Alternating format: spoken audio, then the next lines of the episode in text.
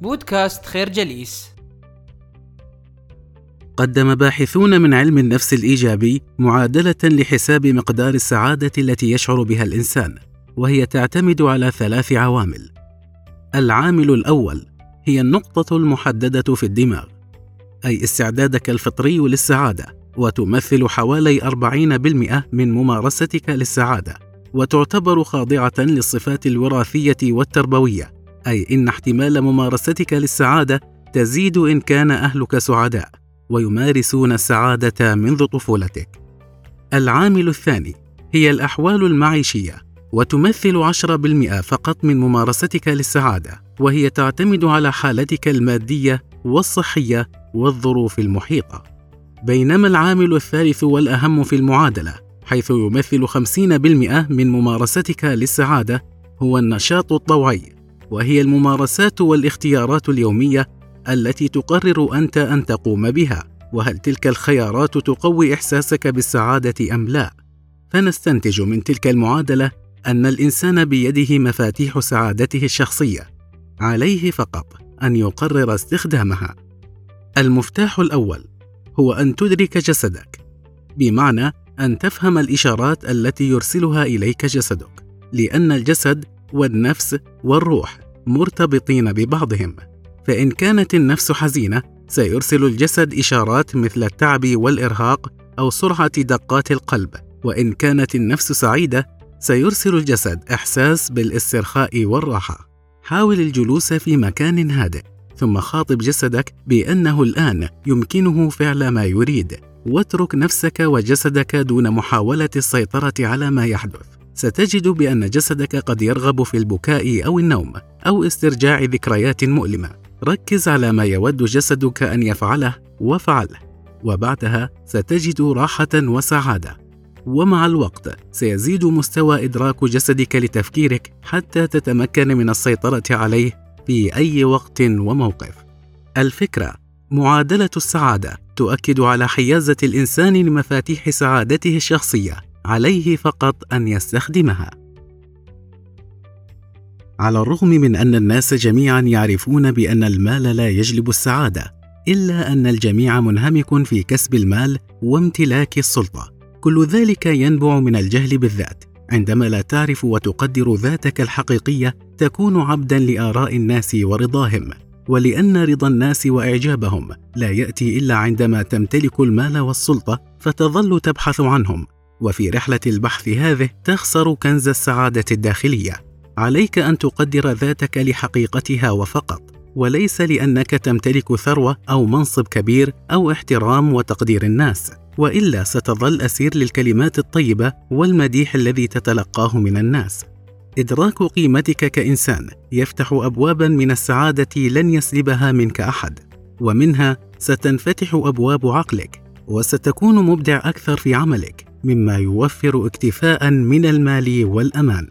عندما تتحرر من قيود استحسان الناس يمكنك بذلك أن تزيل كافة السموم من حياتك كالعلاقات السامة التي ترتبط بها لمجرد المنفعة أو مشاعر الذنب التي تربطك بعملك. وعملية التخلص من السموم هي من أهم مفاتيح السعادة حيث تستعيد صفاءك الداخلي وبهجتك وراحتك. يمكنك أن تنظم نوع من الطقوس التي تتخلص فيها من السموم. مثلا أن تكتب المشاعر التي تزعجك في ورقة وتلقي بها في البحر وتشاهدها وهي تختفي أو أن تقفل باب غرفتك وتنطق بما يجعلك حزينا ثم تخرجه في صورة صراخ. ايا كانت الطقوس التي من خلالها يمكنك أن تخرج سمومك افعلها. الفكرة تقدير ذاتك وإزالة السموم عنها. تجلب لك سعادة لا تنتهي. عادة ما تثير الجدالات كراهية بين الناس وتبدأ عندما يقرر كل طرف بأنه على حق والآخرون على خطأ. ولكن حين تقاوم تلك الرغبة الجامحة بداخلك أن تكون دائما على صواب ستعفي عن نفسك أي جدال أو خلاف محتمل مع الآخرين وأي شعور بالبغض أو الحقد فيرتاح بالك وتسعد بهدوء. عليك أن تدرك أن وجهة نظرك تخصك أنت فقط ووجهة نظر غيرك تخصه هو وقد لا تتفق وجهتان النظر ابدا. ليس لعيب فيكما ولكنها طبيعة البشر. وكلما أدركت قيمة تعدد وجهات النظر زادت علاقاتك الصحيحة مع الناس.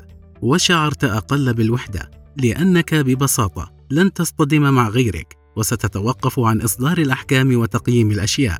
وهنا يتحقق السلام والسعادة الاجتماعية البسيطة. كبح رغبتك في تقييم الأشياء تساعدك على امتلاك مفتاح آخر من مفاتيح السعادة وهو أن تعيش اللحظة الحالية فقط.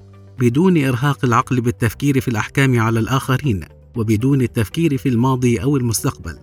ففي الحقيقة أنت لا تمتلك الماضي ولا المستقبل. تماما كعدم امتلاكك لآراء الآخرين.